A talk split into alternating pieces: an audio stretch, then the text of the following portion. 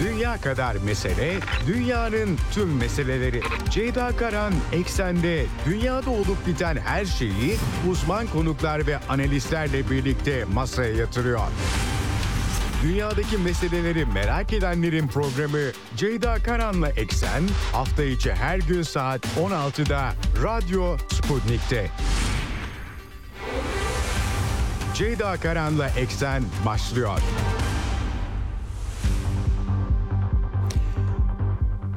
Eksenden merhabalar efendim. Bugün yeni bir haftaya başlıyoruz. 11 Aralık 2023 günlerden pazartesi dünyadan haberlerle karşınızdayız yine. Yine hafta sonunun yüklü gündemi var. Size aktaracağım İsrail-Filistin çatışmaları İnsani ara sona erdiğinden beri yaklaşık 11 gündür maalesef Gazze'den iyi haberler gelmiyor. Ee, İsrail ordusu hafta sonu bir rehine operasyonu yaptı ama başarısızlıkla sonuçlandığı bilgisi geldi. Hem sivil kayıpları hem de İsrail ordusunun kayıplarının arttığı bilgileri yansıyor. Cuma günü aktarmıştım size. BM Genel Sekreteri çaresiz kaldı bu koşullarda ve ilk defa 2017'de genel sekreter seçildiğinden bu yana yetkisini kullandığı Güvenlik Konseyi'ne çağrıda bulunduğu mektup yazdı ve Cuma akşamı yani eksende size aktardıktan sonra tahmin edileceği üzere BM Genel Güvenlik Konseyi'ndeki e, ateşkes tasarısının oylanması sırasında Amerikan vetosunu gördük. Britanya'da çekimser kaldı ama Amerika uluslararası toplum nezdinde tecrit edilmiş halde kalmış gözüktü. Anthony Blinken e, bu konuda açıkça e, ateşkesi destekleyemeyeceklerini dile getirdiği tabi tepkiler var. Tepkilerin bir kısmı Doha'daki foruma taşındı. Avrupa içerisinde çatlaklar var.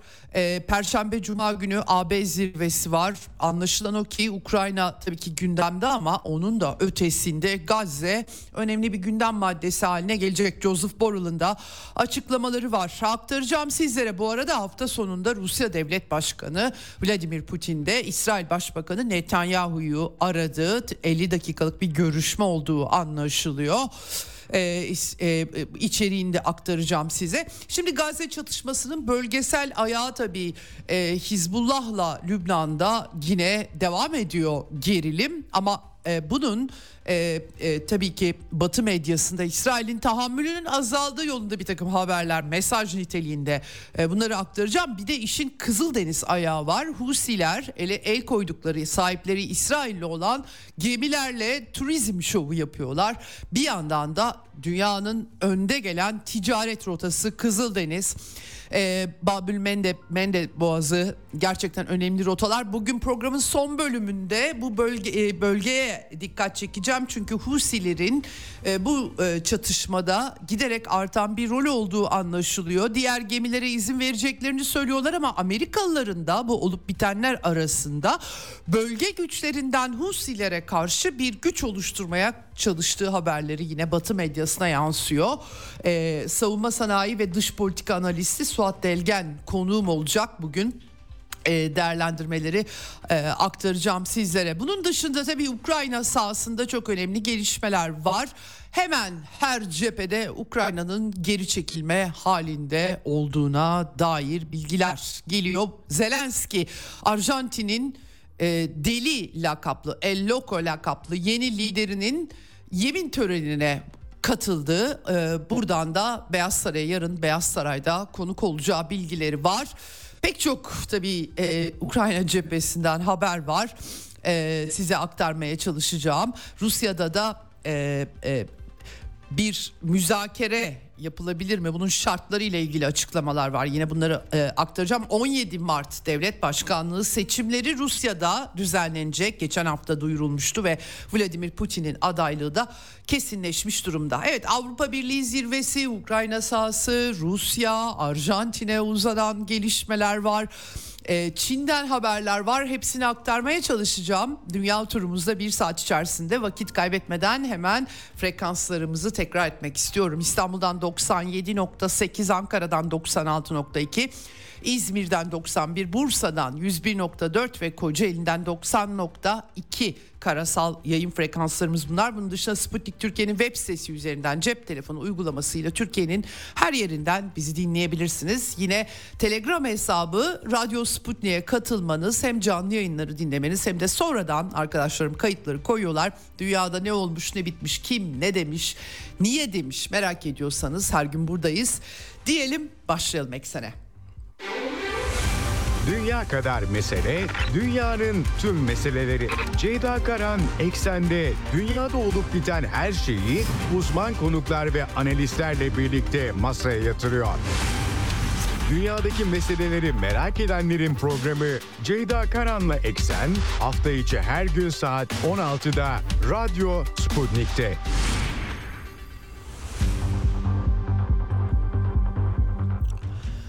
Evet Gazze şeridinde can kaybı 18 bine dayanmış durumda. 24 Kasım 1 Aralık insani arasından sonra çatışmalar hem Gazze'nin kuzeyinde hem de İsrail ordusunun 3. aşamadan bahsediliyor kara harekatının güneyinde Han Yunus'u çevreleme hedefli operasyonları devam ederken de e, can kaybı sayısının arttığını görüyoruz. 17.997 dün akşam itibariyle açıklandı yaklaşık 18 bine ifade ediliyor. 50 bine dayandı Gazze'de yaralı sayısı 2 aylık e, tablo e, bu şekilde açlık uyarıları yapılıyor. Çok az sayıda insani ara bittiğinden beri Gazze'ye çok az insani yardım girebildiği belirtiliyor. Dolayısıyla hakikaten e, görüntüler hazin. E, sadece Gazze'nin içi değil refah sınırı iç bölgelerin zaten bir enkazı dövmüş durumda. Göç edenlerin biriktiği refah sınırındaki kampların görüntüleri sosyal medyaya yansıdı. Gerçekten e, bir nüfus göçü Dolaylı olarak bir nüfus göçünün zorlandığı tespitini yapmamak mümkün değil bu önümüzdeki tabloyla ilgili olarak. İsrail ordusu hem hafta sonunda kuzey e, kuzeybatı bölgelerinde Şeyh Rıdvan, El Karama, Cebaliye kuzeyde e, BM'ye ait bir okulun bombalandığı, okuldan ateş açıldığı iddiası üzerine bilgileri aktarıldı. Han Yunus'ta aynı şekilde yoğun saldırılar. Refah semtinde hatta e, Refah şehriyle Han Yunus'u Han Yunus güneye doğru Gazze'nin ortalarında haritaya bakarsanız göreceksiniz. Güneyde de Mısır sınırında da Refah geçişi var. Bu ikisinin arasında su boru hatlarının vurulduğu aynı şekilde yoğun hava saldırıları yüzünden yolun kullanılamaz hale geldiği yolunda bir takım iddialar yansıdı. Bu durumda gıda nasıl geçecek sorusu tabii ki çıkıyor. Batı Şeria'da baskınlar oldu. Hafta sonunda Nablus'ta, Cenin'de, Beytüllehim'de Hristiyanların yaşadığı özellikle e, Eriha, El Halil, Ramallah ve El Bire kentlerinde bir takım evlerde aramalar yapıldığı artık hangi istihbarat alındı bilmiyorum ama Böyle bir resim e, ortaya çıktı.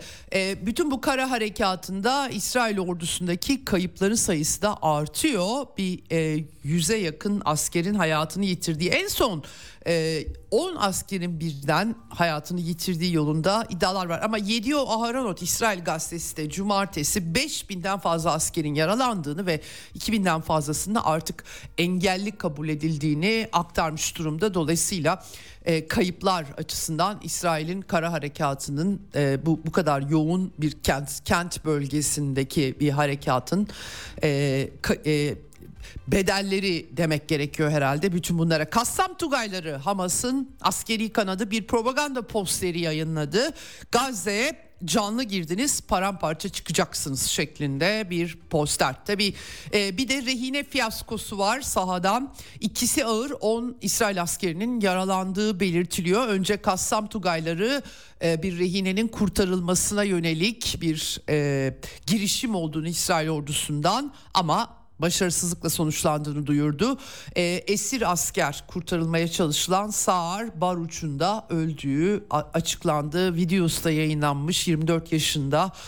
Ee, evi de bu basılan e, yerleşimlerden Beri'de e, eve dönmek istediğini söyleyen son videosunu da yayınladılar. Sonra kanlar içerisindeki görüntüsünü de İsrail ordusu da doğruladı. Başarısı olduğunu yazılı açıklamayla yerinde belirtmediler ama İki askerin ağır yaralandığı bilgisi var. E, Hamas 10 askerden bahsediyordu. Hamas diyor ki çok sayıda esir İsrail'in saldırılarında hayatını yitirdi.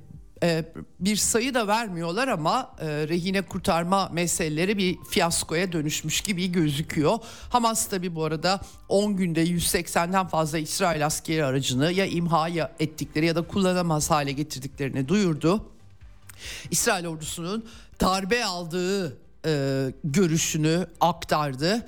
E, roketler de bu arada yani bu kadar kara operasyonu yapılıyor ama Gazze'den İsrail'e e, roketler de fırlatıyor hala. E, enteresan hakikaten. E, savaşın e, başından bu yana e, özellikle bu roket kapasitesiyle dikkat çekmişti Kassam Tugayları. Şimdi dün e, geçen haftadan bu haftaya hafta sonu çok yoğun tartışıldı. E, insani cephe diyelim çatışmaların askeri askeri durum dışında ben aktarmıştım size. E, e, tamamen e, iç çamaşırları dışında soyulmuş, gözleri bağlanmış kimi görüntülerde ve e, Cenevre sözleşmelerine göre açıkça savaş suçu teşkil edecek görüntüler yansımıştı. İsrail güçlerinin çektiği görüntüleri aktarılmıştı. Bunların e, as, ID, e, İsrail savunma güçleri ordu e, önünde diz çökmüş otururken ya da işte ellerindeki silahları e, çıplak halde teslim ederken videoları da çıktı. Tabii şimdi anlatılar farklı. Birinde işte e, eli silahlı bir takım Hamaslıların yakalandığı İsrail tarafından aktarılıyor. Ama öyle olmadığı anlaşılıyor. Hiç alakasız insanlar, sıradan insanlar Beit Lahya'daki El Halife okuluna sığınanlar olduğu belirtiliyor. Kimilerini tanıyanlar çıktı. Dükkan sahipleri var aralarında. Gerçekten bu arada ee, İsrail'de tabii yüzlerce terör şüphelisi gözaltına alındı diye haber aktarıldı. Sorgudan geçirildikleri ve bir kısmının da bırakıldığı daha sonra kendi aileleri tarafından da belirtildi. Ama tabii görüntüler gerçekten e, savaş çatışma alanlarında maalesef savaş çıktıktan sonra benzer şeylere rastlıyoruz e, bu kadar e, çılçıplak bir çeşitli tartışmalar oldu. Bir elinde bir sahneleme çünkü silahı sol elinde e, götürüp bırakırken öbür videoda sağ elinde bırakıyor. Birden fazla silah var da mı bırakıyor yoksa bir sahneleme mi var? Tabii ki herkes sahneleme olduğunu düşündü. Gerçekten e, e, tartışma e, yarattı sosyal medyada. Netanyahu'nun danışmanı Mark Regev İngiliz Sky News'ta bu konu sorulduğu zaman e, çok tuhaf bir yanıt verdi. Burası unutmayın ki Orta Doğu havası sıcak dedi. Güneşli günlerde gömleğinizi çıkarmanızın istenmesi hoş olmayabilir ama bu dünyanın sonunda değil dedi. Gerçekten çok acıklı bir e, yorum. E, Hamas üyesi olmadıkları anlaşılanların bırakıldığını da e, söylemiş. İşte savaş suçu Cenevre Sözleşmelerine göre diye hatırlatıldığında ben o seviye, seviyede uluslararası hukuk bilmiyorum demiş. Ne, ne danışmanlığı yaptığını da ben bilmiyorum doğrusu. Ee, bir de e, Refaat Alere, Alarmir vakası var 29 Ekim'de. Ee, tartışmalı bir... E, tweet'i yüzünden o da ailesiyle beraber öldürülmüş anladığım kadarıyla bir tweet atıyor. Ee, İsrail kaynaklarının bebek konusunda bebeklerin işte vahşice öldürüldüğü Hamas konusunda bu e, bunun kanıtları çok sorgulanmıştı ve kimi batılı yayın kuruluşları bunların doğru olmadığını da aktaran haberlere yer vermişti. Bir tweet atılmış e, ilk olay yerine ulaşan e, ilk yardımcılardan birisi fırında bir bebek gördüğünü söylemiş. Gerçekten savaşın kötü yüzü diye buna demek lazım. E, işte e, Refaat e, Alermir e, bunu e, mention ederek tweet atıyor ve e, burada e, diyor ki kabartma tozuyla mı yoksa kabartma tozu olmadan mı pişirildi diye bebeğim. E bu e, sarkastik bir tavır ama tabii bir yandan da e, işin tabii ki İsrail ordusunun propaganda aygıtını eleştirmek için attığı sarkastik bir tweet anlaşılan sırada ne var Hamas Yahudileri yedi mi diye soruyor ve ondan sonra da e, ölüm emri çıkartıldığı anlaşılıyor ya da yakınları tanıyanlar böyle söylüyorlar öldürmüşler özetle. Böyle bir durum. Şimdi tabii e, Orta Doğu'daki çatışmaların doğasında maalesef böyle bir şey var. Biraz gezip dolaşmışlar. Çok da iyi bilirler. Düşmanlıkların haddi hesabı e, olmuyor. E, hatırlayacaksınız 7 Ekim'de e, Hamas baskını sırasında e, otobüs duraklarında kadınlar, yaşlı kadınlar da e, öldürülmüştü. Görüntüleri de çıkmıştı. Hani bir takım uydurulan haberlerin de dışında bir şeyden bahsediyorum. O zaman onlar sivil değil ki onlar silahlı yerleşimciler denilmişti. Aynı e, mantık İsrail tarafında da işleniyor. Avigdor Lieberman, İsrail'in eski bakanı aşırı sağcı. O da Gazze'deki Gazze'de siviller olduğunu söylüyorsunuz, masumlar olduğunu söylüyorsunuz. Saf olmayın başlıklı bir yazı yazmış Times of Israel İsrail'e ve e, açıkça Gazze'lilerin zaten Hamas'ın suç ortakları olduğu sivillerin e, 7 Ekim öncesi bütün bu e, solcuların yaşadığı bölgelerde oturanların istihbarat verdikleri, kaçırılan rehinelerin e, bir kısmı kaçmaya çalışırken halk tarafı, Gazze'liler tarafından yakalanıp Hamas'a teslim edildiği gibi gibi ve hatta bir daha sefere kimlik tespiti olsun diye e, motorla efendim e, bacaklarının yakıldığı gibi e, şeyler yazmış. Özeti şu iki tarafta da siviller yok e, ama yani o kadar kadın çocuk e, a, a, bir e, karşılıklı iki toplumun birbirini insan yerine koymamasının ve herkesi e, savaşçı muvazzaf adetmesinin görüntülerini yaşıyoruz açıkçası durum bu. Efendim insan hakları evrensel beyannamesinin kabulü bu vesileyle tabii ki Gazze Savaşı çok anıldı 75. yıl dönümü. Hamas bu konuda bir yazılı açıklama yaptı ve e, Filistin halkının meşru haklarının korunması, katliam ve soykırımın durdurulması ve faillerin e, yargılanması çağrısı içeriyor. E, İnsan Hakları Günü'nde e, e, uluslararası ilkeler ve kanunların açık ihlalinden bahsediliyor. Kimse zaten meseleyi ulus devletleşme ya da devletleşememe üzerinden de tartışmıyor günümüzde. Onlar rafa kaldırılmış durumda. Ee, Şimdi diplomasi cephesi hiç yok değil tabii ki. Dünya Sağlık Örgütü 34 ülke yönetim kurulunda bunlar acil, sürekli ve engelsiz insani yardım geçiş çağrısı yapan bir karar tasarısını oy birliğiyle kabul ettiler. Fas, Katar, Yemen, Afganistan sunmuşlar e, bu tasarıyı. Amerika uzlaşmaya Amerikan yönetim karşı çıkmamış ama çekincelerinden bahsetmiş. Hakikaten e, çözmek mümkün değil. Gebreyesus e, DSÖ'nün Dünya Sağlık Örgütü'nün genel direktörü üye devletlerin diğer platformlarında başaramadıklarını, başardıklarını söylemiş. Neye yarayacak orası ayrı demiş ama onu demeye getirmiş. Ama ateşkes olmadan barış olmaz, barış olmadan sağlık olmaz. Tabii kendi alanlarında başka türlü e, faaliyette yapamazlar. Yinelerin bırakılması çağrısını yinelemiş ve umuda atıf yapmış. Aynı şey tabii BM Genel e, e, Kurulu'nda da benzer bir hissiyat var ve Güvenlik Konseyi'ne de yansıdı. Geçen hafta ben size aktarmıştım. Antonio Guterres Genel Sekreter çaresiz bir biçimde biraz da çaresizlikten 99. maddesini BM şartının işletti ve 6 Aralık'ta Güvenlik Konseyi'ne mektup yazdı. İlk defa yetkisini kullandı ve e, ateşkes tasarısı çıkartılmasını talep etti. Ve Birleşik Arap Emirlikleri 97 ülke Birleşmiş Milletler'de 97 ülkenin e, arkaladığı diyelim eş sunucusu olduğu bir tasarı sundu ama eh, beklendiği gibi sonuçlandı. Amerikan yönetimi veto etti bu tasarıyı. Ee, Britanya'da çekimser kalmış. Ne diyordu bu tasarıda? Acil insani ateşkes tüm taraflara sivilleri koruma konusunda uluslararası hukuk uyarınca yükümlülüklerini yerine getirme çağrısı e, tüm esirlerin e, acilen koşulsuz bırakılması ve insani yardıma erişimin sağlanması bu kadar basit ama kabul edilmedi. Üstelik e, ABD'nin BM daimi temsilcisi katılmadı bu tasarının oylanmasına yerine yardımcısı Robert Wood e, e, yer aldı. Hamas'ın kınanmamasını gerekçe gösterdi. Bir de bizim halkımıza saldırdı. Retoriği çok ilginçti Amerikalı temsilcinin.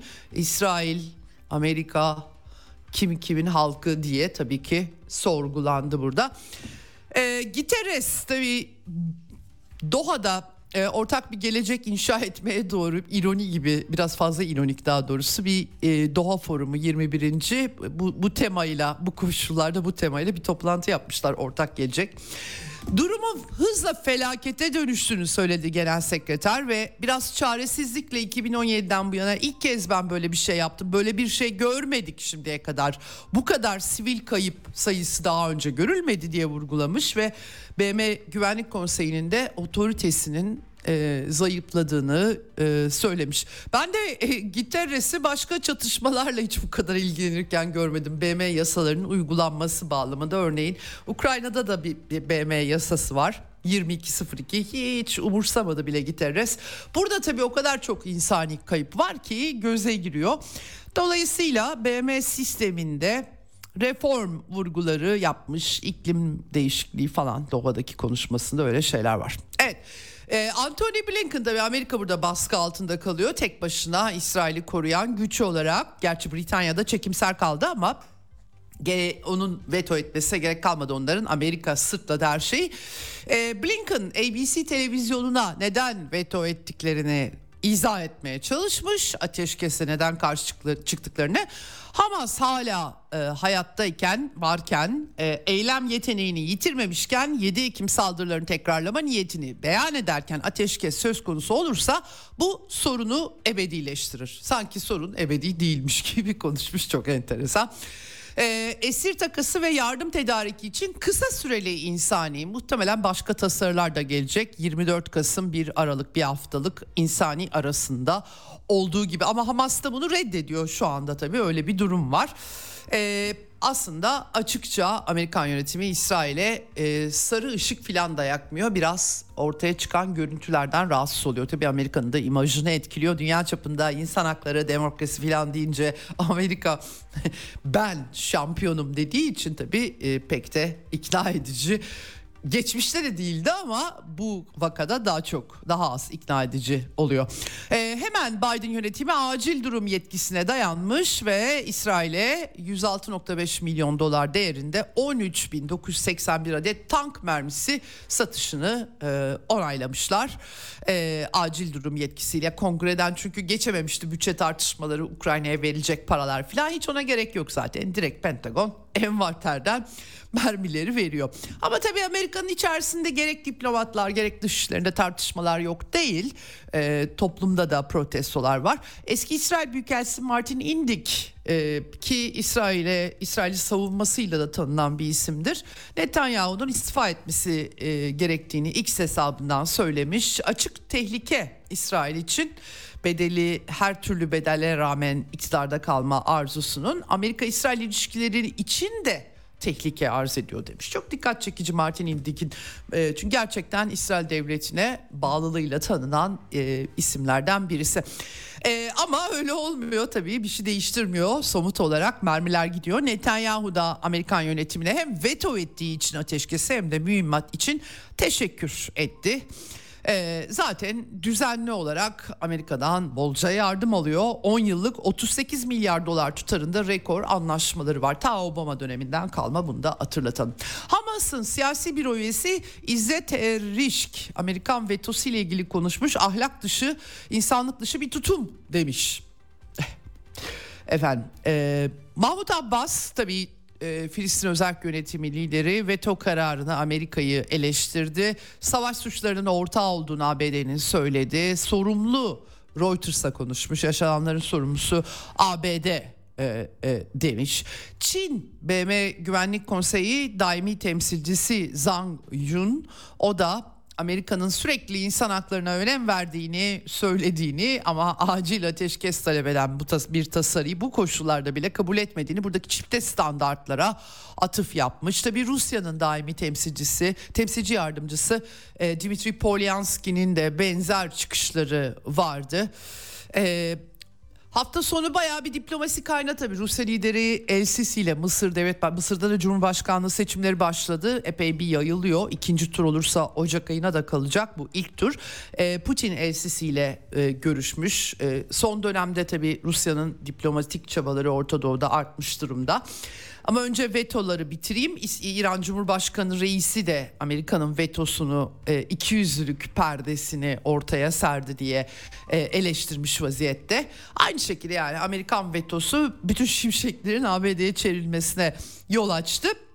Suudi Arabistan biraz daha e, ki heyet gitmişti Dışişleri Bakanı Hakan Fidan'la birlikte Arap Birliği ve İslam İşbirliği Teşkilatı Komitesi.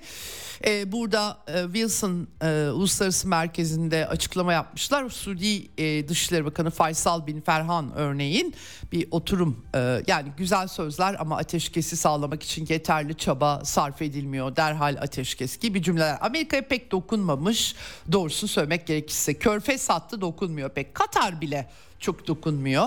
Doha forumunda Abdurrahman El Tani Başbakanı İsrail'e ateşkes konusunda baskı yapmaktan söz etti ama pek de Amerika'yı anmış gözükmüyor. Yine de tabii daha başka bir tema tutturuyorlar. Doğu batı e, bölünmüşlüğü, uçurum, e, batının bu politikaları gibi ki aslında doğru da bir tespit. O doğudan kasıt küresel güney herhalde olmalı ama kavramlaştırma farklı tabii.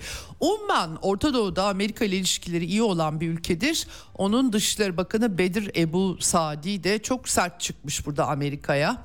İnsani normlara yönelik utanç verici bir hakarettir ifadesini kullanmış ve Amerika'nın Siyonizm uğruna masum sivillerin hayatlarını feda etmesinden derin üzüntü duyduğunu belirtmiş. Biz öldükten çok sonra bile dünya bugüne utançla bakacaktır demiş. Sert bir çıkış umbandan e, gelmiş. Evet e, bu arada İranlılar da AB'ye yükleniyorlar. İran Dışişleri Bakın Joseph Borrell'la telefonda görüşmüş ve bir şeyler yapmalarını talep etmiş durumda. Avrupa Birliği içerisinde çatlaklar şimdiden var. Özellikle İspanya Başbakanı Pedro Sanchez, Alexander de Croo Belçika Başbakanı, ondan sonra İrlanda Başbakanı Leo e, Varadkar ve Malta Başbakanı Robert Abela. E, e, bunlar İsrail'i daha fazla eleştiriyorlar. E, aynı zamanda 7 Ekim'deki terör saldırısını kınıyorlar ama işin geldiği noktayı eleştiriyorlar. Şimdi Avrupa Birliği e, tabii e, 14-15 Aralık'ta AB zirvesi var. Son bir hemen öncesinde Joseph Borrell basın toplantısıyla gündemi izah etti ve burada biraz İsrail'e yüklendi. E, bombalamanın devam ettiğini söyledi. Gazze'nin kuzeyinde İsrail'in yaptıklarını güneyde görmek istemedik. Bunu Amerikalılar da söylemişti görmek istemedikleri e, ve söylüyoruz ama durum değişmiyor. Daha da kötüye gidiyor. Masum sivillerin sayısı artıyor demiş Joseph Borrell. E, Batı Şeria'daki yerleşimci şiddeti işte o yerleşimcilere vize vermeme çünkü 180 gün iste, isteyen gidiyor Avrupa'ya İsrail'den. E, bunu Amerika'da yapmıştı ama tabii bütün yerleşimciler değil. Sadece suç işleyenler tabii. E, 7 maddelik bir öneri paketi e, hazırlıyor Avrupa Birliği. İşte sivillerin korunması, insani yardım, eşgal edilmemesi Gazze'nin, sınırların değiştirilmemesi, nüfus göçü olmaması gibi genel ilkeler bölgeye sıçramaması tabii vurgulanmış durumda. Aynı zamanda Hamas'a yaptırımlar da var bunun içinde. İzzettin El Kassam Tugaylarına Avrupa Birliği komutanı e, Muhammed Eddaif ve Mervan İsa'yı yaptırım listesine eklemiş vaziyette. Evet 14-15'inde göreceğiz. Başka şeyler de var tabii ki Avrupa Birliği'nin gündeminde. Türk dış politikası da bu vesileyle Amerika'ya taşınmıştı Hakan Fidan. E, Cuma günü aktarmıştı tabii saat el vermemişti. E, Amerika'da Anthony Blinken'la da görüştü. Arap Birliği, İslam İşbirliği Teşkilatı heyetiyle birlikte temasları oldu ve e, ana saptaması Hakan Fidan'ın Gazze konusunda ABD'nin yalnız kaldığı çok açık ortada diplomatik açıdan BM'den yansıyan. Burada tabii kendilerinin pozisyonlarının altını defaatle çizdiklerini temas grubu heyeti olarak dile getirmiş. Tabii e, başka konular da var Türk-Amerikan ilişkilerinde. Kafkasya'dan tutalım da İsveç'in NATO üyeliği onu da konuşmuşlar. Ama burada zaten TBMM'de takdir e, Cumhurbaşkanımız zaten ya, ilgili yasayı aktardı demiş. Anthony Blinken de açıklama yaptı Hakan Fidan'la görüşmelerine dair sosyal medyadan. E, başka yerlere sıçramama çatışmanın vurgusu yani bölgeselleşmeme, rehinelerin bırakılması, insani yardım konularını ele aldık dedi aynı zamanda net bir biçimde İsveç'in NATO üyeliğinin gecikmeden onaylanmasının önemini vurguladı. Top parlamentoda öyle diyelim. Efendim e, tabii e, Cumhurbaşkanı'nın da özellikle 10 Aralık Dünya İnsan Hakları Günü nedeniyle e, konuşmaları olmuştu. Burada BM reformlarından bahsetti. Adil bir dünya mümkün ama ABD ile değil demesi dikkat çekici. Cumhurbaşkanı bir yandan BM sisteminin bir şeyler yapmasını vurguluyor. Bir yandan BM bir şey yapamıyor diyor tabii ki. E, BM İsrail'i Güvenlik Konseyi İsrail'i Koruma ve Kollama Konseyi'ne dönüştü 7 Ekim'den beri diye bir saptama yapmış e, ve ABD'ye de e, Batı'da da tabii ki hemen e, tamamen Müslümanlar açısından yaklaşıyor Cumhurbaşkanı olaya. Müslümanlara yönelik İslamofobiden yaklaşıyor. Biraz din vurgulu olduğunu belirtmek lazım.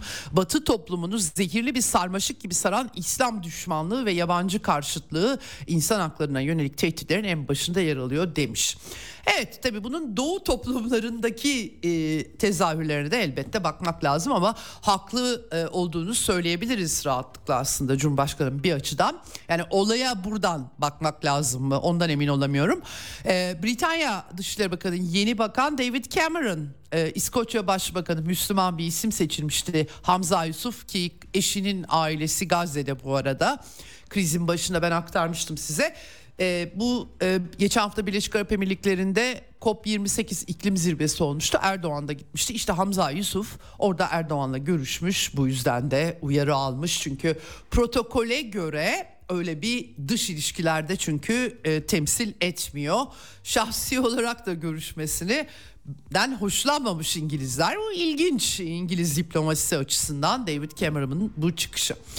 Evet Batı dünyasında e, fil, e, Filistin halkının Müslüman ya da Hristiyan ayrımı yapmadan daha çok destek olduğunu görmek mümkün tabii.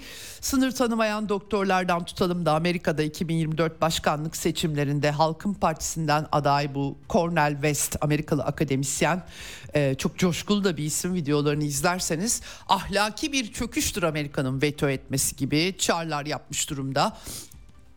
Ee, İskoçya'da hafta sonu Norveç'te İskoçya'da her yerde Filistinlilerle ilgili gösteriler vardı destek gösterileri. Pink Floyd'un e, ünlü solisti Roger Waters Kolombiya'ya gitti. Kolombiya'nın İsrail eleştirileriyle öne çıkan sosyal demokrat lideri Gustavo Petro ile görüştü. Orada Filistin bayrağı açtılar. Gerçekten bir e, kamu diplomasisi ötesinde bir e, hemen her yerde hareketlilik vardı diyebiliriz aslına bakarsanız. E, Orta Doğu ile ilgili tabii e, Amerikalı yetkililerle Filistin özel yönetimi Amerika'yı ve vetosunu eleştiriyor ama bir yandan da e, Filistin Başbakanı Muhammed İşşati'ye Bloomberg'e Gazze Savaşı'ndan sonra ne olacağını beraber konuştuklarında söylemiş durumda böyle bir resim var. Netanyahu da e, Filistin yönetimini savaştan sonra Gazze'ye sokmama tutumunu tekrarladı.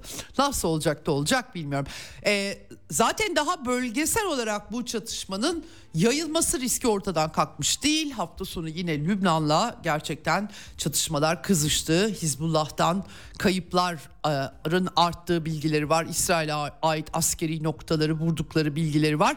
E, asıl önemlisi Financial Times gazetesinin haberi belki e, ki bu haberde e, İsrail'in Ulusal Güvenlik Danışmanı Tzachi Hanegbi'nin e, bir İsrail televizyonuna verdiği demece atıf yapılmış. Orada diyor ki e, kuzey sınırında Hizbullah güçlerinin varlığı artık kabul edilemeyecek yere gidiyor. Harekete geçmek zorunda kalabiliriz diyor. Biraz göz korkutma amaçlı gibi izlenim edinmemek mümkün değil ama tabii İsrail'de de bütün bu olup bitenler yüzünden hem Gazze çevresinde hem kuzey sınırında pek çok insan yerinden olmuştu aktarmıştım ben size. Ee, özetle e, yayılması çatışmaların e, yayılması riski bitmiş değil bunu belirtmek gerekiyor. Ee, İran Dışişleri Bakanı bu arada Abdullahiyan hafta sonunda Hamas ve İslami Cihat liderleriyle telefonda görüştü. Bu da dikkat çekici. Hatta İranlı yetkili Amerika'nın kendilerine bir şekilde erişip e, Amerikan üstlerine bölgede saldırıların kesilmesinin sağlanması vekil güçlerinden talep ettiğini e, kendilerinin de direniş grupları bağımsız hareket ediyor dediklerini aktarmış durumda. Ee, Şam'a hava saldırısı var İsrail'in hava savunma sistemleri çalışmış ama hasar var ve e, tabii Suriye'deki El-Kaide unsurları da Suriye devletine saldırılarını devam ettiriyorlar. Amerikalılar da Suriye hava sahasını zaten rutin olarak ihlal ediyorlar. Rusya tarafları e, Uzlaştırma Merkezi'nden 9 ihlal bilgisi de aktarılmış durumda. Suriye Başbakanı Hüseyin Arnus da Tahran'daydı. Onu da belirtelim. İran'a özellikle büyük destek leri için teşekkürlerini ikmal etmedi. Programın son bölümünde konuşacağız. Bir de Ensarullah var. Husiler yani Yemen'deki Husiler. Suudi Arabistan'ı bu 2015'ten bu yana gerçekten baldırı çıplaklar e, paralamış durumdalar. Çok net olarak söylemek lazım. Amerikan destekli Suudi bloğunu şimdi bir e, biraz daha o cephe dinmiş gibiydi ama tabii Gazze çatışmasıyla birlikte hareketli e, Galaxy Leader e, gemisine el koymuştu Husiler. Burayı ben aktardım geçen hafta size. Turistik merkeze çevirdiler.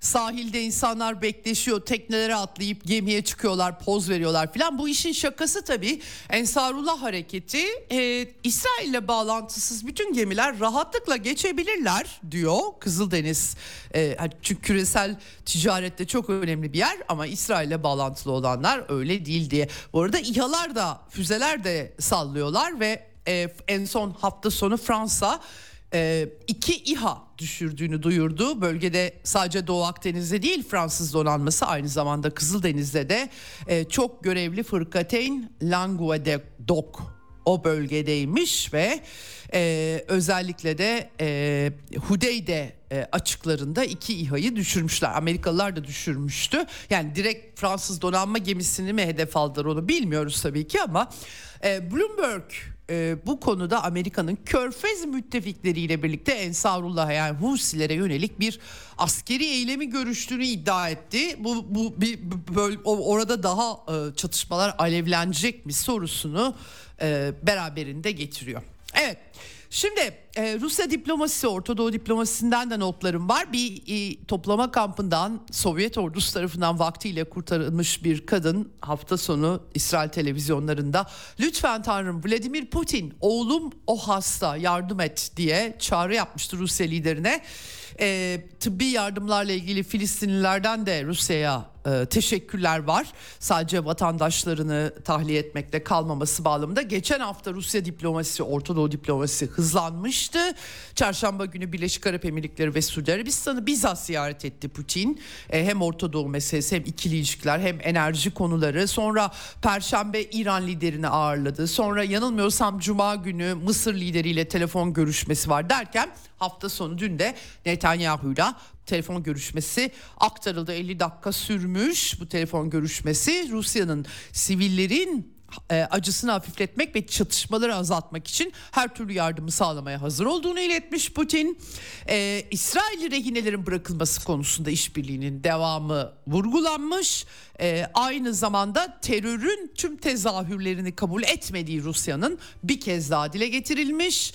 E, özellikle herhalde 7 Ekim saldırısıyla ilgili olarak e, Netanyahu e, e, başkanlık başbakanlık ofisi açıklamasında Moskova'nın İsrail vatandaşları bir kısmı Rusya vatandaşlığı da var. Onların tahliyesindeki desteğinden ötürü minnettarlık ifade etmiş ama öte yandan da BM'de ateşkes çabalarında bulunması Rusya'nın İsrail'de rahatsızlık yaratıyor. Bunu dile getirdiği anlaşılıyor. Aynı zamanda İran'la Rusya işbirliğine bir ima etmiş Netanyahu. Ee, Kızılaç'a rehinelere erişim konusunda da e, baskı yapılması için e, yardım talep ettiği anlaşılıyor. Evet yani e, normal bir e, durum bu. E, aslına bakarsanız işte 2018'lerde 19'larda Netanyahu'nun en sık görüştüğü liderlerden birisi Putin'di ama bu krizde tabii ki ortaya çıkan insani resim ve ateşkes çabaları işleri biraz daha değiştirmiş gözüküyor. Yine de temasların kesilmediğini anlıyoruz e, burada. Evet e, şimdi e, Sergey Lavrov bu arada Doha'daki foruma Rusya Dışişleri Bakanı da video konferansla katılmış ve burada bir takım saptamalar e, yapmış durumda. Orta Doğu'da Rusya'nın sadece Hamas'ın siyasi kanadıyla temas kurduğunu söylemiş, altını çizmiş.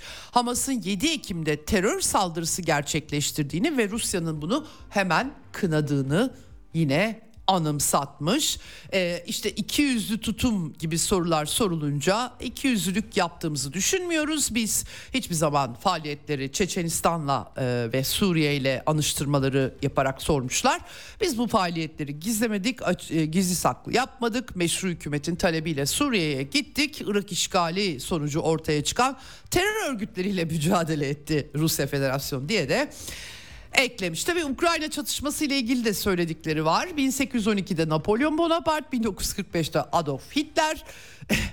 Şimdi de yani onların hepsini Rusya Federasyonu yendi. Şimdi de yine Rusya'ya saldırıya geçiyor.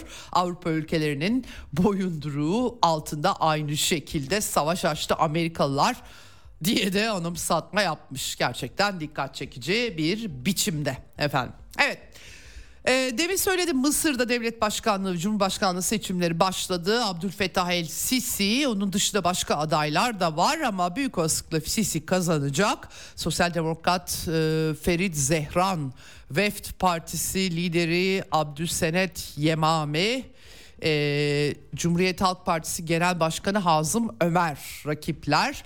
67 milyondan fazla Mısırlı seçmen e, sandığa gitmeye başladı. 12 Aralık'a kadar sürecek. Mısır'da böyle bir günde yapılmıyor, birkaç güne yayılıyor. Zaten eğer sonuçlanmazsa Ocak ortalarına kadar bu seçim süreci de devam edecek ve El Sisi kazanırsa 2030'a kadar tekrar Cumhurbaşkanı olacak. Orası kesin gözüküyor. Evet. Ukrayna çatışmasına bakalım. Kış koşulları, kar te, artık e, ama e, savaşın hızında pek kesmiş gibi gözükmüyor. O bölgenin insanları da buna alışkınlar. Hemen her cephede Ukrayna güçlerinin geri çekilme alametleri verdiği bilgileri yansıyor. Mariinka bölgesi Donetsk'e çok yakın yüzde üçü sadece Ukrayna kontrolünde. Avdiivka cephesi Kupyansk'ta aynı şekilde e, Krasny Liman bölgesinde Ukrayna ordusu gerileme halinde. Bütün bilgileri bunların yansıyor. Ee, ve e, Ukrayna e, e, tarafından da bir e, güçlendirilmiş savunma mefhumunu Zelenski ortaya atmıştı. Taarruzun bittiğini kabul etmeden söyledi burada. E, Ukrayna Kara Kuvvetleri Komutanı Surski Bahmut cephesinde yenilgiye uğrayan isimlerden birisi. O da askerlerin hayatını kurtaracak bazı kararlar aldıklarını dile getirmiş. Merak ediyorum ne olduklarını. Taktiksel geri çekilmelerin geldiği düşünceleri hakim. Ee, Ukrayna ordusu e, savaşacak e, kimseyi bulamaz hale gelmiş durumda. Maalesef bu da açıkça dile getiriliyor.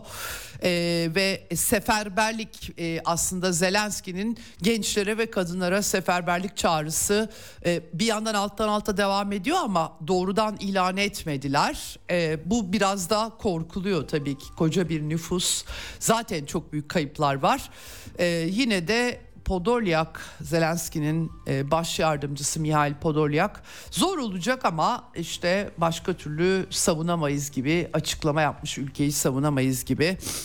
E, şimdi asıl tabii e, büyük personel açığı derken ne olacak e, bilemiyoruz ama Zelenski hafta sonu uzak diyarlara Arjantin lideri El Loco deli lakaplı Miley'in anarko kapitalist diyorlar. Ben bilemiyorum e, açıkçası ne demek lazım. Bütün devlet bakanlıklarını feshetti. Daha ilk kararnamesinde bir sürü bakanlığı. e, kim e, ayakta kalırsa ekonomisini uygulayacak gibi gözüküyor. İşte onun e, törenine katıldı. Ardından yarın Beyaz Saray'da Biden'a konuk olacak 12 Aralık'ta davet edilmiş. Tabi Amerika'da geçen hafta aktardım size kongreden 61 milyar dolarlık destek çıkamıyor. Zaten General Zaluzny 400 milyar dolar gerektiğini söylüyor kazanmak için. Yeterli de olmayacak. Cumhuriyetçi kanatla bir bilek güreşi var. Sınırın güçlendirilmesini istiyor Cumhuriyetçiler. Ee, bu arada tabii ki demokratların bütün 10 milyondan fazla insanın ülkeye akın ettiğini söylüyorlar ve demokratların demografik değişimle içeri kabul ettikleri insanlar üzerinden seçim kazanmaya çalışacakları görüşü hakim Cumhuriyetçi cephede.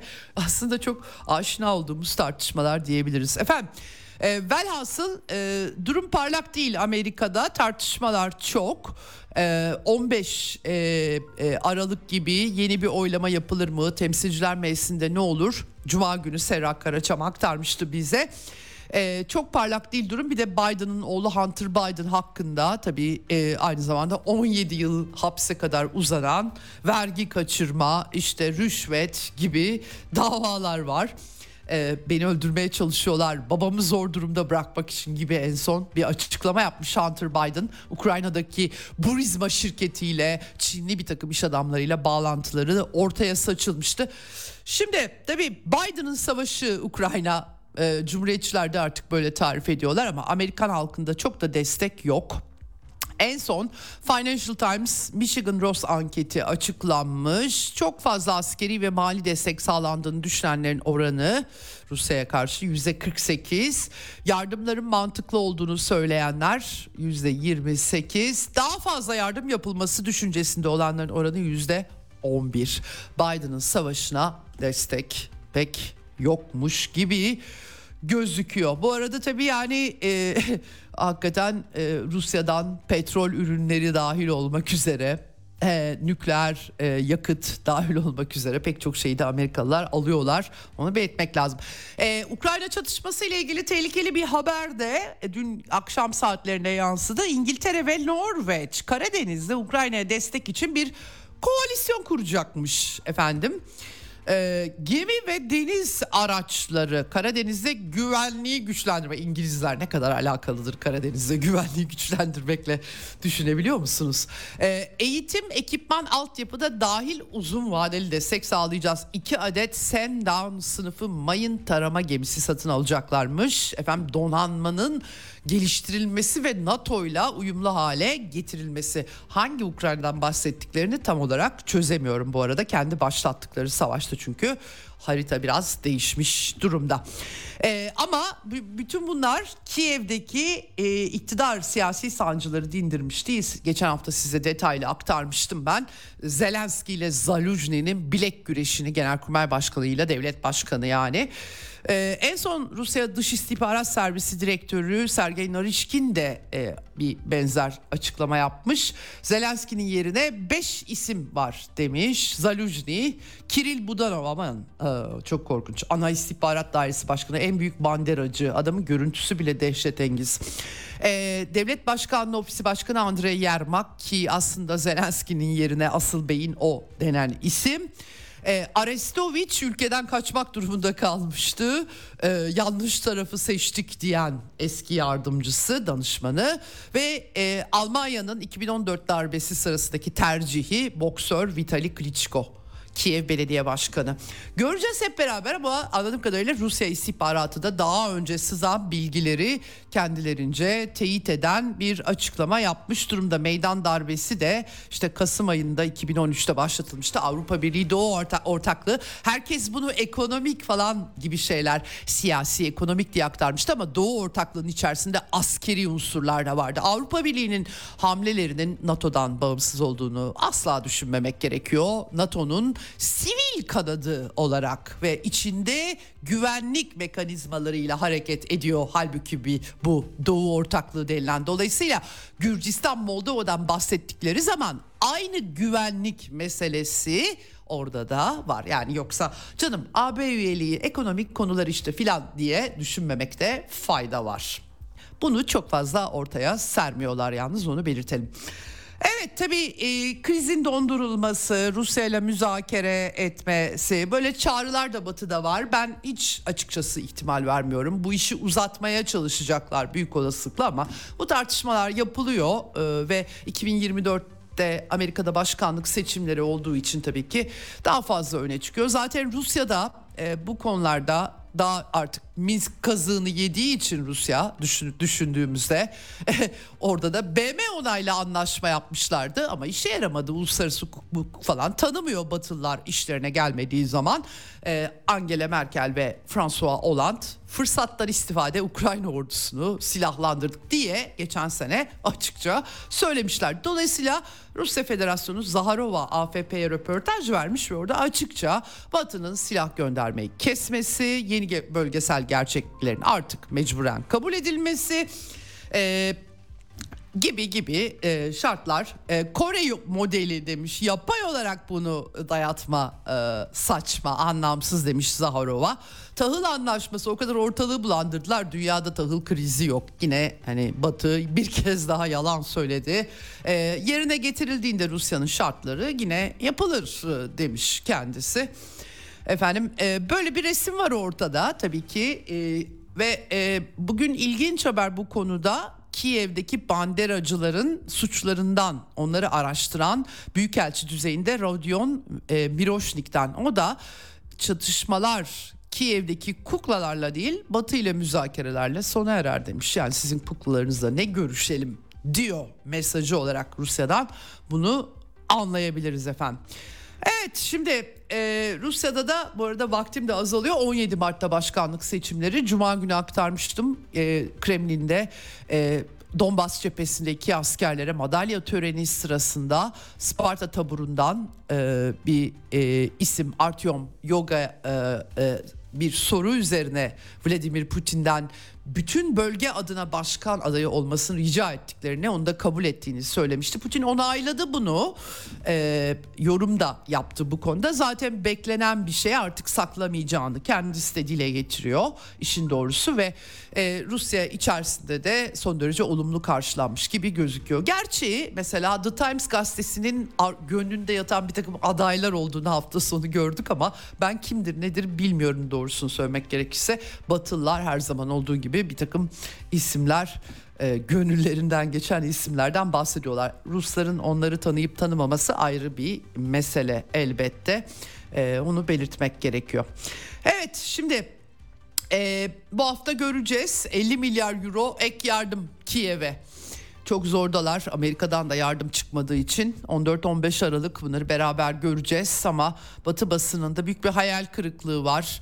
Ee, bütün e, Rusya'nın yenilgisi başlıkları e, Rusya Putin zafere çok yakın şeklinde veriliyor. Gerçekten çok acayip görüntüler var. Doğru düzgün takip etmeyenler, Batılılar tarafından, Batı medyasını okuyanlar birdenbire şok olmuş olabilirler. Ama ekseni dinliyorsanız zaten bunlardan haberdarsınız demektir efendim. Ee, ama asıl tabii şey e, Rusya bütün Avrupa'yı istila edecek diye bir e, e, tema ortaya atılıyor. Ee, bunu da tabii ki Batı'nın muhalifleri zırvalık olarak nitelendiriyorlar efendim. Ee, bilemiyorum tabii hakikaten bu kadar e, bu kadar çelişkili duygular, bu kadar büyük bir sonuçta Ukrayna değil burada NATO bildiğiniz NATO silahları, NATO mühimmatı, NATO projesi, Batı projesi, ABD projesi e, genellikle de ve Orta Doğu'da da benzerlerini gördük. Projeleri başarısız olunca bir kısmı günah çıkartmaya başlıyor. Bir kısmı geçmiş yalanları bir kenara bırakmak zorunda kalıyor. Çok azı gerçekliğe dönüyor. Avrupa Birliği üyeliği Ukrayna'nın bu arada neden öyle bir şey gerektiğini ya da koşullar, kriterler düşünüldüğünde bunun anlamını da çok fazla sorgulayan yok. Bir tek Macaristan var. Macaristan liderinde büyük bozguncu olarak görüyorlar. Hiç mesela Ukrayna'daki banderi, banderacıların ideolojik çerçeveleriyle falan ilgilenmiyorlar. Zaten Finlandiya'nın başında da aşırı sağcılar var. O da önemli değil Batılılar için. Çok acayip bir şey. Liberal medyanın bu konulardaki tutumunu görmek gerçekten çok eğlenceli. Tam bir yanar dönerlik. Beğenmediklerine aşırı sağcı diyorlar. Sonra gerçekten aşırı sağcılar iktidara geliyor. Hiç hiç gık demiyorlar. Öyle acayip bir e, durum. E, Almanya'yı yine Perşembe günü konuşmuştuk. Olaf Scholz'un Almanya'da %74 e, kötü iş çıkardığı görüşünde YouGov anketi böyle diyor. E, zaten e, Osman Çutsay konuğum Almanya'da seçim iklimini neredeyse aktarmıştı. Ben de size aktarmıştım efendim. Evet ve Çin e, bu arada. Güney Çin denizinde bu arada San Francisco'da Biden'la Xi Jinping buluştu ama hiçbir etkisi olmadı iki ülke ilişkilerine. Hatta askeri diyaloğun başlamadığı yönünde bir takım iddialar bile gördüm. Yani doğrulayamadım ama e, bir de Filipinler üzerinden sular ısınıyor. Bir gemiye müdahale etmiş karasularında Güney Çin denizinde karasularında olduğunu söylüyor. E, Filipinleri kullanarak e, Çin'le bir gerilim yaratma işleri Amerikalılar en son tatbikat yapmışlardı. Japonya ile yine aynı şekilde e, Doğu Çin denizinde de gerilimler var. Asya'da da ateş çok fazla sönmüyor. Aynı şekilde Koreler meselesinin de devam ettiğini e, belirtmek gerekiyor efendim. Evet. Şimdi kısa bir tanıtım hemen ardından Suat Delgen konuğum olacak savunma sanayi ve dış politika analisti Kızıldeniz Babül Mendep pek çok şey konuşacağız Orta Doğu çatışması ilgili bizden ayrılmayın.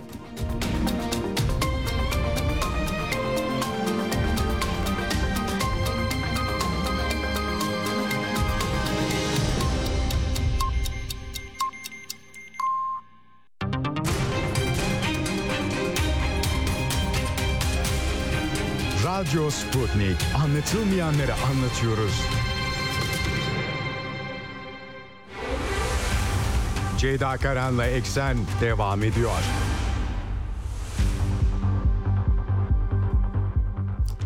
Evet, Eksen'in son bölümündeyiz. Telefon hattımızın diğer ucunda Suat Delgen var. Savunma sanayi ve dış politika analisti. Hoş geldiniz yayınımıza. Ceyda Hanım teşekkür ediyorum. İyi yayınlar diliyorum. Ben teşekkür ederim ee, Suat Bey. E, şimdi e, Orta Doğu çatışmasını e, takip ediyoruz maalesef ikinci ayda ve ucu bucağda pek e, gözükmüyor. Doğrusunu söylemek gerekirse bütün diplomatik girişimler işte bir kısa bir insani mola dışında ateşkes girişimleri sonuçsuz. Hamas'la ilgili İsrail'in hedefleri olduğunu da anlıyoruz burada ve çok da Amerika e, Amerika'nın e, mırıldanmalarına rağmen desteği kesmediklerini görüyoruz. Fakat şimdi ilk başlarda bölgesel çatışma riskinden bahsettik. Herkes bir gerildi. Çünkü gerçekten e, hem Amerika'nın Orta Doğu'daki üsleri hem Lübnan pek çok şey insan aklına geliyor. E, buna bir de Kızıldeniz eklendi. E, fakat son dönemde işte e, diğer cepheler biraz yatışmış gibi gözüküyor. Kızıldeniz hattını da kimse çok anmak istemiyor. Ensarullah Husiler Yemen'deki hemen oradan girmek istiyorum. Genel e, daha sonra başka şeyler de soracağım size ama e, sanki bu krizin ihmal edilen bir ayağıymış gibi geliyor bana. En son turistik görüntüler işte bir Galaxy Leader diye gemiye gemiye el koydular İsrail'i e, sahipleri arasında İsrailler var diye Husiler. Turistik turlar falan biraz magazinel bir şekilde ele alınıyor gibi ama Kızıldeniz çok önemli bir yer değil mi? Ee, burada e, en son Amerika'nın bölge ülkelerinden bir güç oluşturmaya çalıştığı gibi iddialar çıktı ortaya. Bu ne kadar mümkün? Kızıldeniz'deki e, riski nasıl anlamalıyız? Önce onu sorarak hemen başlamak istiyorum. Ceyda Hanım meseleyi e, şöyle değerlendirmek gerekiyor. E, Babel Mandeb Boğazı ki e, acı ve gözyaşı demek. Denizciler için çok iyi hatıraları olmayan bir boğaz. Dünyanın en önemli e, deniz ticaretinde daha doğrusu deniz stratejisinde düğüm noktaları denir. Yani trafiğin yoğun olduğu bölge. Ee, burada günlük yaklaşık 50-60 tane gemi geçiyor. Ee, 8 milyon varil e, petrol geçiyor. Ee, Katar'dan özellikle Katar'dan LNG Avrupa'ya bu güzergah üzerinden gidiyor ve bölgede e, Babel Mandeb e, Boğazı'nın e, kuzey bölgesi Yemen'in kontrolünde, Husilerin kontrolünde ve Husiler en son sizin de e, girişte ifade ettiğiniz gibi bir e, gemiye ee, çok profesyonel bir şekilde helikopterle boarding yaptılar. Yani bu profesyonel donanmaların yapabileceği bir hareket. Gemiyi ele geçirdiler. Hatta hmm. bu gemiyi Hatta bu gemiyi e, Hudeyde limanına çektiler. Halkın ziyaretini açtılar. İşte Kasım Süleymani'nin posterleri vesaire.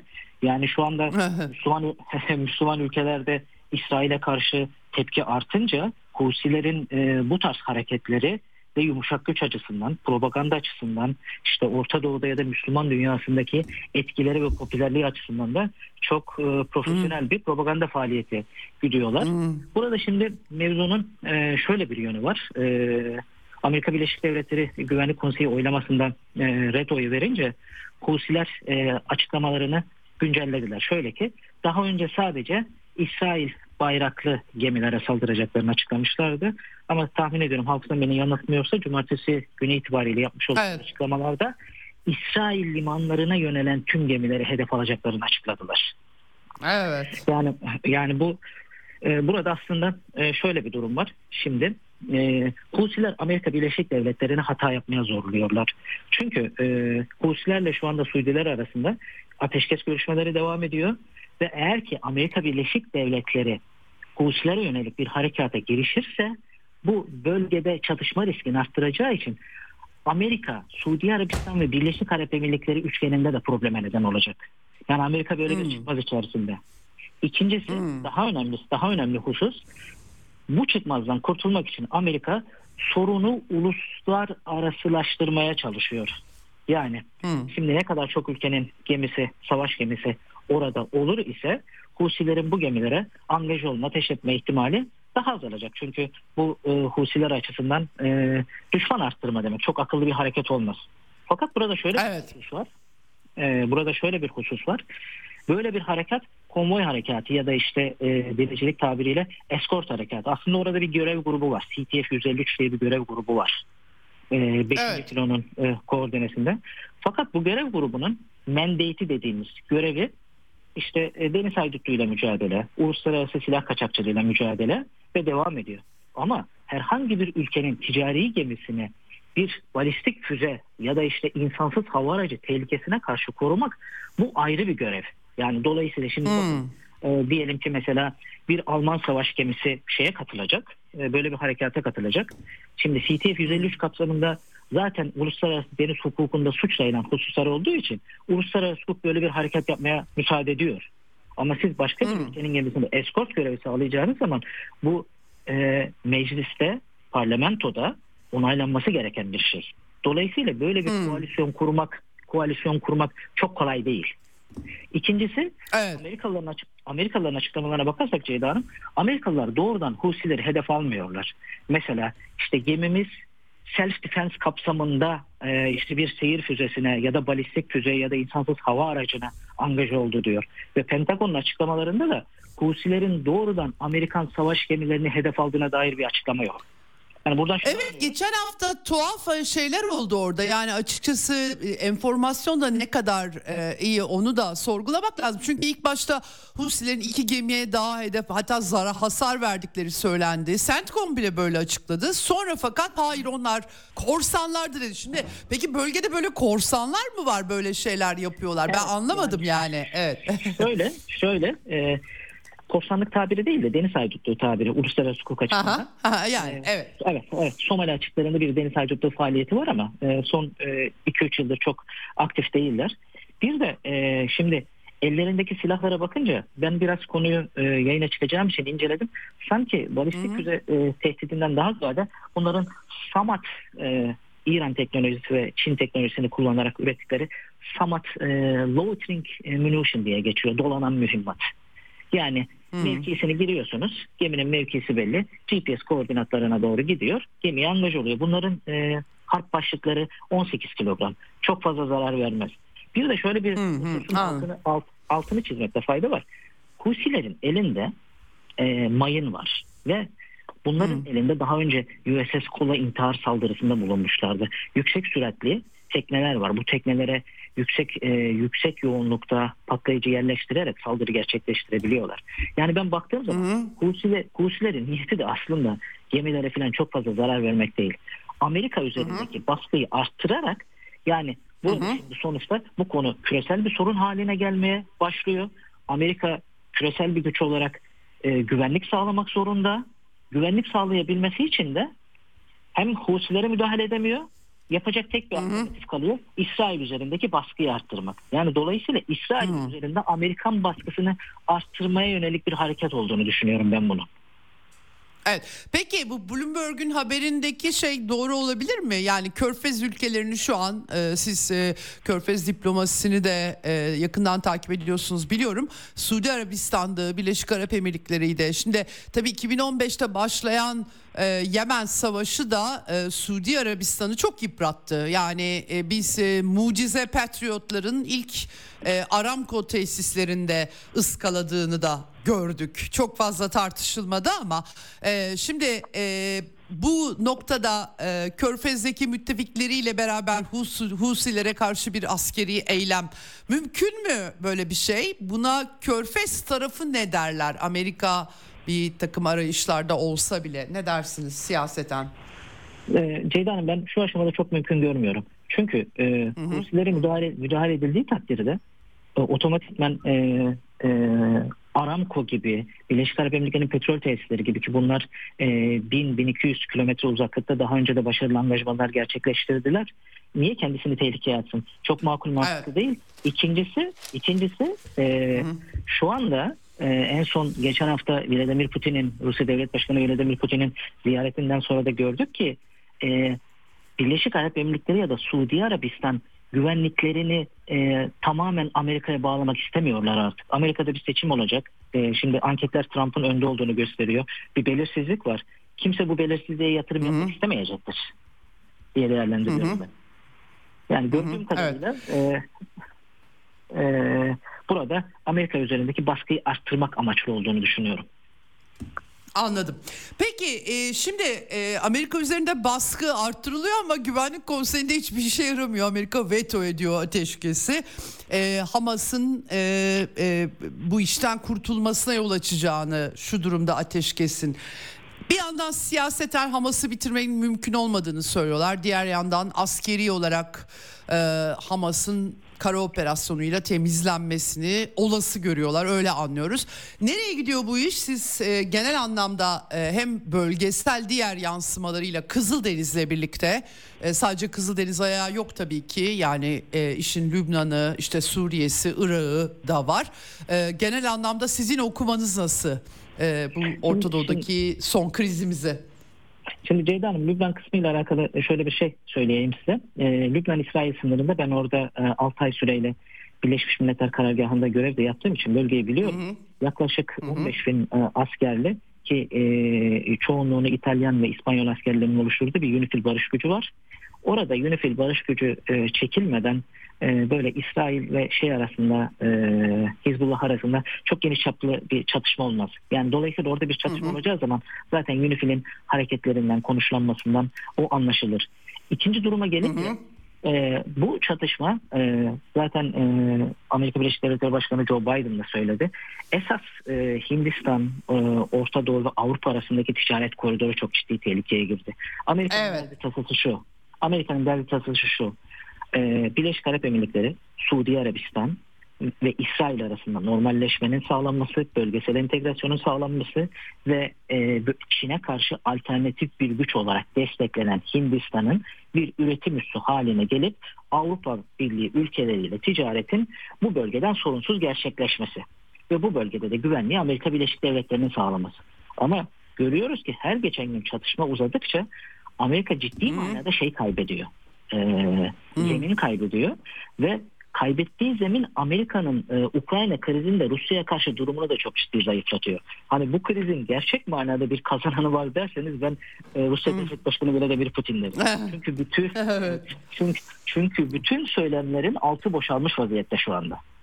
Dolayısıyla Evet. çatı- çatışma uzadıkça Amerika şey kaybediyor, güç kaybediyor ve Amerika'nın en büyük özelliği dünyanın en büyük askeri gücü olarak bütün küresel askeri sorunlara ve güvenlik sorunlarına çözüm bulmak zorunda. Eğer çözüm bulamazsa bu gücü de tartışmaya açılır, erozyona uğrar. Evet. Ee, ama e, burada e, bölgeye iki uçak gemisi grubu e, getirdi Amerika. Bir ciddi bir caydırıcı güç de sergiliyor. Sizce o caydırıcı güç de çok caydırıcı bulunmuyor mu? Nasıl okumak Şu an- okuyorsunuz bunu?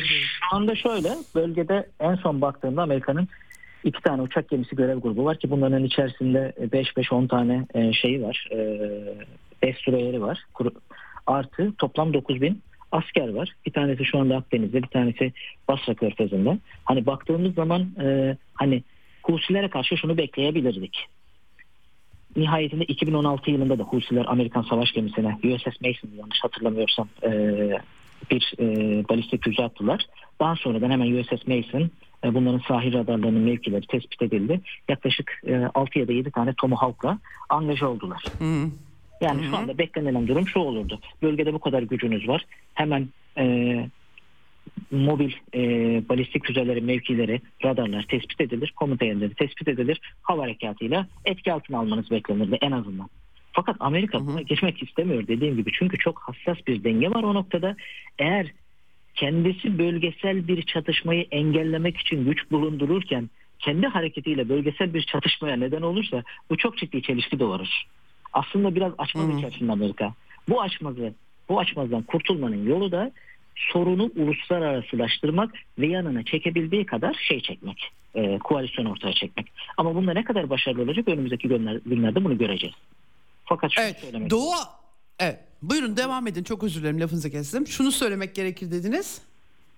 şunu söylemek gerekir. Aslında bu bir bölgesel kriz fakat önümüzdeki 5-10 yıl içerisinde küresel siyasetin şekillenmesine etki edecek, sonuçlar doğurabilecek bir bölgesel kriz. Meseleye bu şekilde bakmak gerekiyor. Sadece kendi başına bir bölgesel kriz değil. Hı hı. Ee, Doğu Akdeniz'de Amerika aslında iki uçak gemisinden bir tanesi orada ama yalnız değil İngilizler var. Aynı şekilde e, burada da hafta sonu ve Fransız gemisi de konuşuldu biliyorsunuz. Onlar da iki İHA düşürdüklerini duyurdular. Yani bir Batı bloğu da var aslında orada sanki. Sadece bir Amerika'da e, e, siyaseten daha geride duruyor Avrupa Kanada ama yok değiller e, sanki. Amerika'nın hep gönüllüler organizasyonlarında zaten kimler olduğunu hep beraber biliyoruz. Burada da çok eksik değilmiş gibi daha az anılıyor e, sadece. Bir işlevi var mıdır bunun e, bölge ülkeleri nezdinde bir e, oturduğu yer var Şöyle, mıdır? Şöyle Ceyda Hanım, e, bölgedeki e, Fransız fırkateyni Fransızların e, Cibuti'de üsleri var. E, Japonlar, Çinlilerin de o bölgede üsleri var. Evet. Diyorum e, o, o bölgeye yönelik bir harekat icra ediyordu.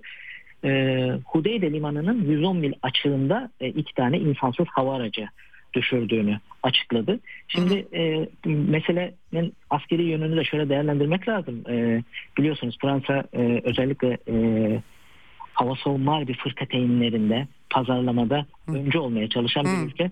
E, combat proven sistem derler e, savunma sanayinde. Şimdi Aster 15 ile iki tane e, şey düşürülünce savaş şartlarında İHA düşürülünce bu biraz da böyle platformun reklamını yapmak da oluyor. Ha Bir anladım. platform- evet, bir platformun reklamını yapmak da oluyor. Ama e, sonuçta nihayetinde eğer Husiler e, saldırıların mahiyetini arttırırlar. Şu anda benim e, gördüğüm kadarıyla en son baktığımda e, sigorta maliyetleri iki katına çıkmıştı. Ve Ya. e, İsrail gemileri e, şeyin güneyinden dolaşıyorlar. Ümit burnundan dolaşıyorlar. Bu Evet. yaklaşık o- o- 17 gün e, şeyin uzamasına neden oluyor. Yolun uzamasına neden oluyor.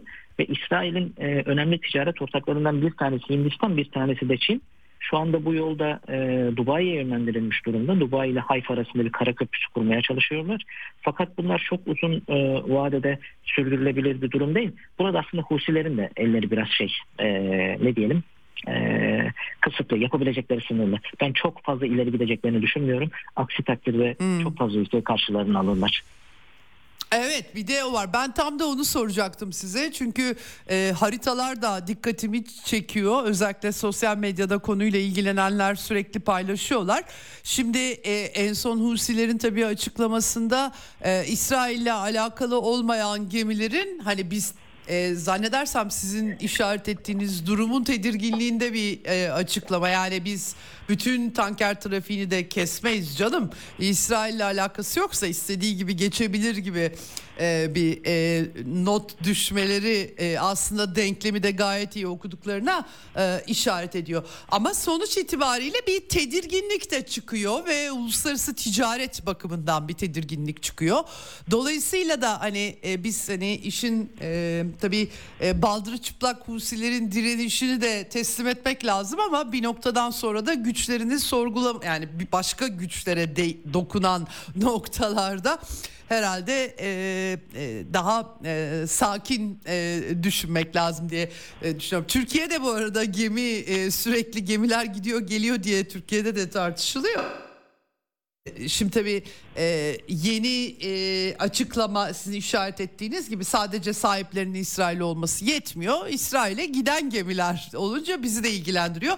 Bizim bu işte bir e, pozisyonumuzu da son olarak sorayım. Türkiye'nin de çünkü e, Katar'a da asker gönderdik. Aslında bir takım uluslararası e, e, koalisyon ortaklıklarımız var. E, Türkiye'nin o bölgede bir e, rolü var mı, olabilir mi? Bir de bize oradan aydınlatırsanız son olarak onu da sorayım. Şöyle Ceyda Hanım, e, dediğim gibi CTF, e, Combined Task Force, e, Birleşik e, Deniz Görev Grubu, CTF 151 e, Somali açıklarında deniz haydutluğuyla mücadele için kurulmuş bir birimdi. E, ben e, görevde olduğum dönemde de e, 6 ay süreli biz oraya devamlı bir fırkateyn gönderiyorduk. Hatta NATO'nun Atalanta harekatı devam ederken de gönderiyor, gönderiyorduk. E, ama e, Türkiye'nin e, doğrudan böyle bir eskort harekatına, bir balistik füze tehditine karşı ticari gemilerin korunması harekatına e, şu aşamada katılacağını çok e, değerlendirmiyorum. Hı hı, yani hı. E, bu, bu, bu bunun için e, çok ciddi pazarlıkların yapılması lazım.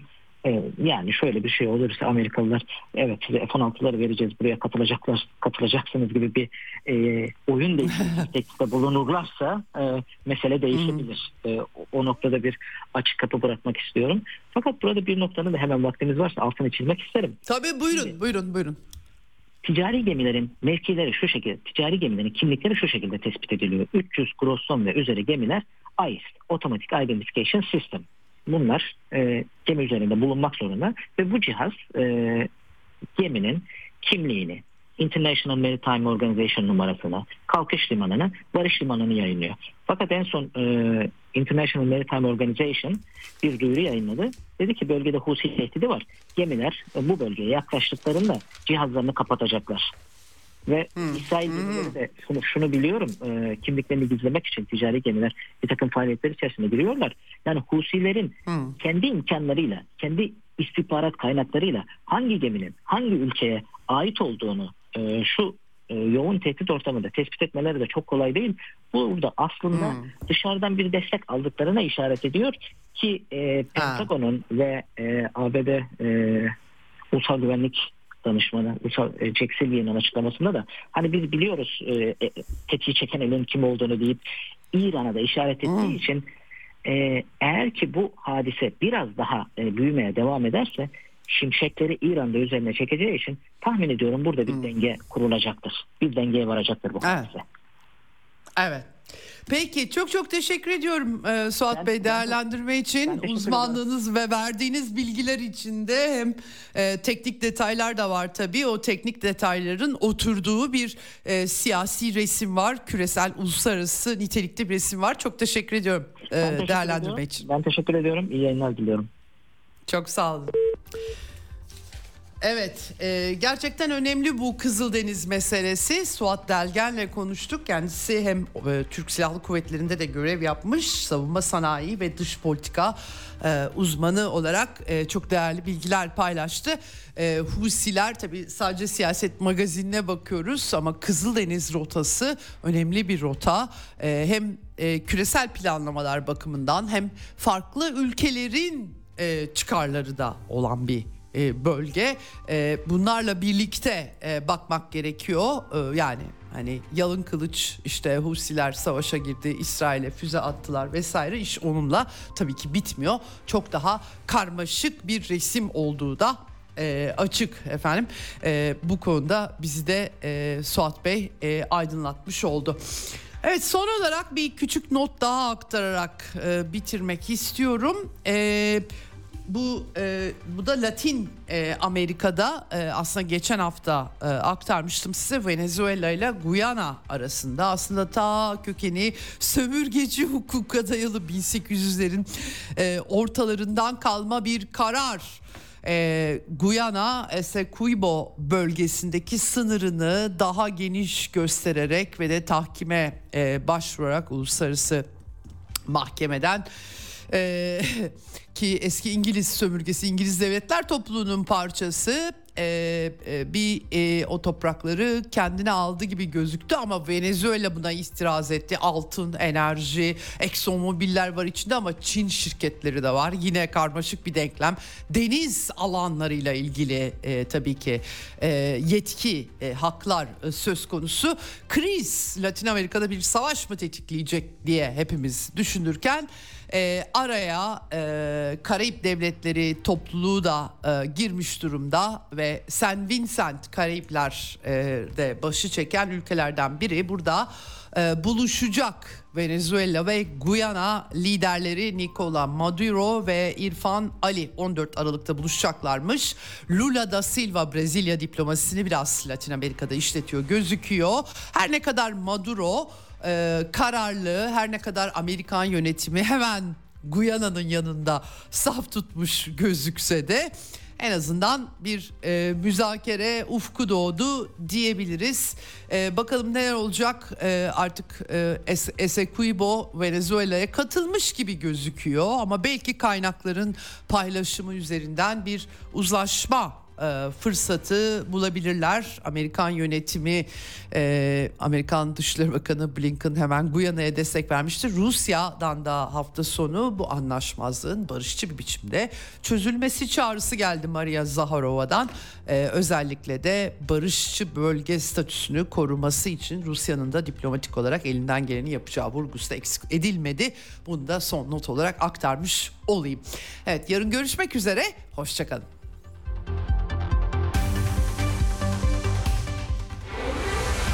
Ceyda Karan'la Eksen sona erdi. Dünya kadar mesele, dünyanın tüm meseleleri. Ceyda Karan Eksen'de dünyada olup biten her şeyi uzman konuklar ve analistlerle birlikte masaya yatırıyor. Dünyadaki meseleleri merak edenlerin programı Ceyda Karan'la Eksen hafta içi her gün saat 16'da Radyo Sputnik'te.